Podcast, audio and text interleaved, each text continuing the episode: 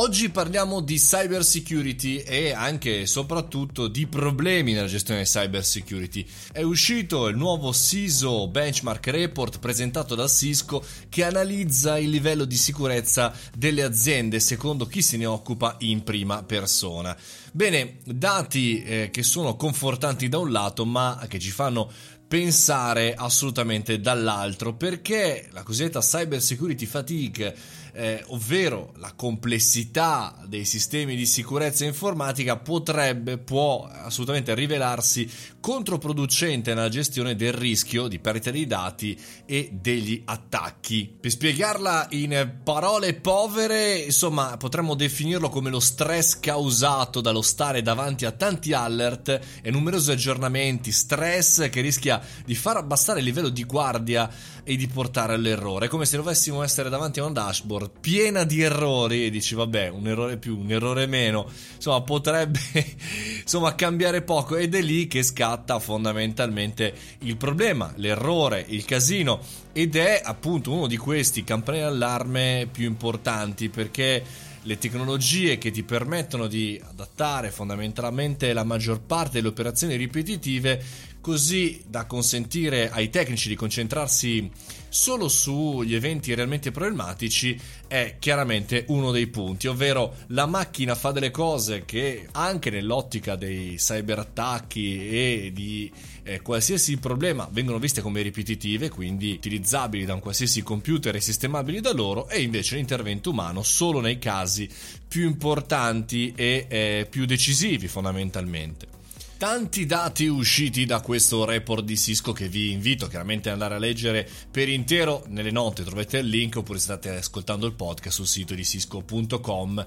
Però da un'altra parte io volevo schierarmi da quelle piccole e medie aziende che ad oggi chiaramente non hanno grandi sistemi di eh, cyber security e dare tre consigli veloci veloci. Il primo consiglio è quello di non aggiungere troppe layer di controllo, ovvero eh, troppi software che controllano software, che controllano software, che controllano persone, che vengono. Insomma, da non capirci più nulla, bisogna identificare la responsabilità di ogni singolo task. Numero due, pensare in grande ma agire in piccolo, un po' diciamo così il glow che l'ha adottato a quello che è la cyber security. È inutile che ci preoccupiamo di cose che non possiamo, se siamo una piccola azienda, prevedere, ma fare tutto quello che bisogna fare in modalità più intelligente possibile per poter sistemare le cose. Eh, banalmente avere degli antivirus, banalmente avere un firewall aziendale, banalmente utilizzare dei sistemi professionali. Non è sempre scontato, visto che talvolta in azienda si trovano software craccati oppure software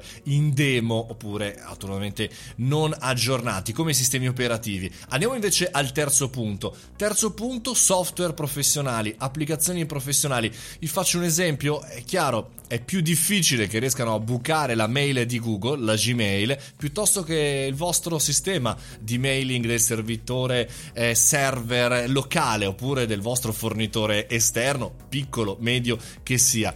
Affidiamoci, cerchiamo di esternalizzare tutti quei servizi ad alta intrusione, per esempio le mail, per esempio il sito web o tutte quelle situazioni dove noi possiamo in qualche maniera prevenire e demandare agli altri il controllo e chi meglio di noi può fare Google e compagnia cantante. So già cosa mi state chiedendo, è la privacy e se Google prende i miei dati dei miei fornitori, dei miei clienti?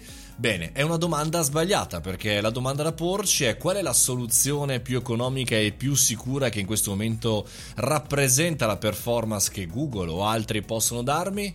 Bene, avete la vostra risposta. Una buona giornata e mi raccomando, occupatevi di cyber security nella vostra azienda perché è estremamente importante per oggi, ma soprattutto anche per il domani. Io sono Mario Moroni e questo è il caffettino come ogni giorno, dal lunedì al venerdì alle ore 7:30. Potete trovarmi qui oppure sul canale Telegram Mario Moroni canale con tante domande, sondaggi e contenuti aggiuntivi, oppure anche sul mio sito mariomoroni.it. Fate i bravi, mangiate le verdure, come sempre. A domani.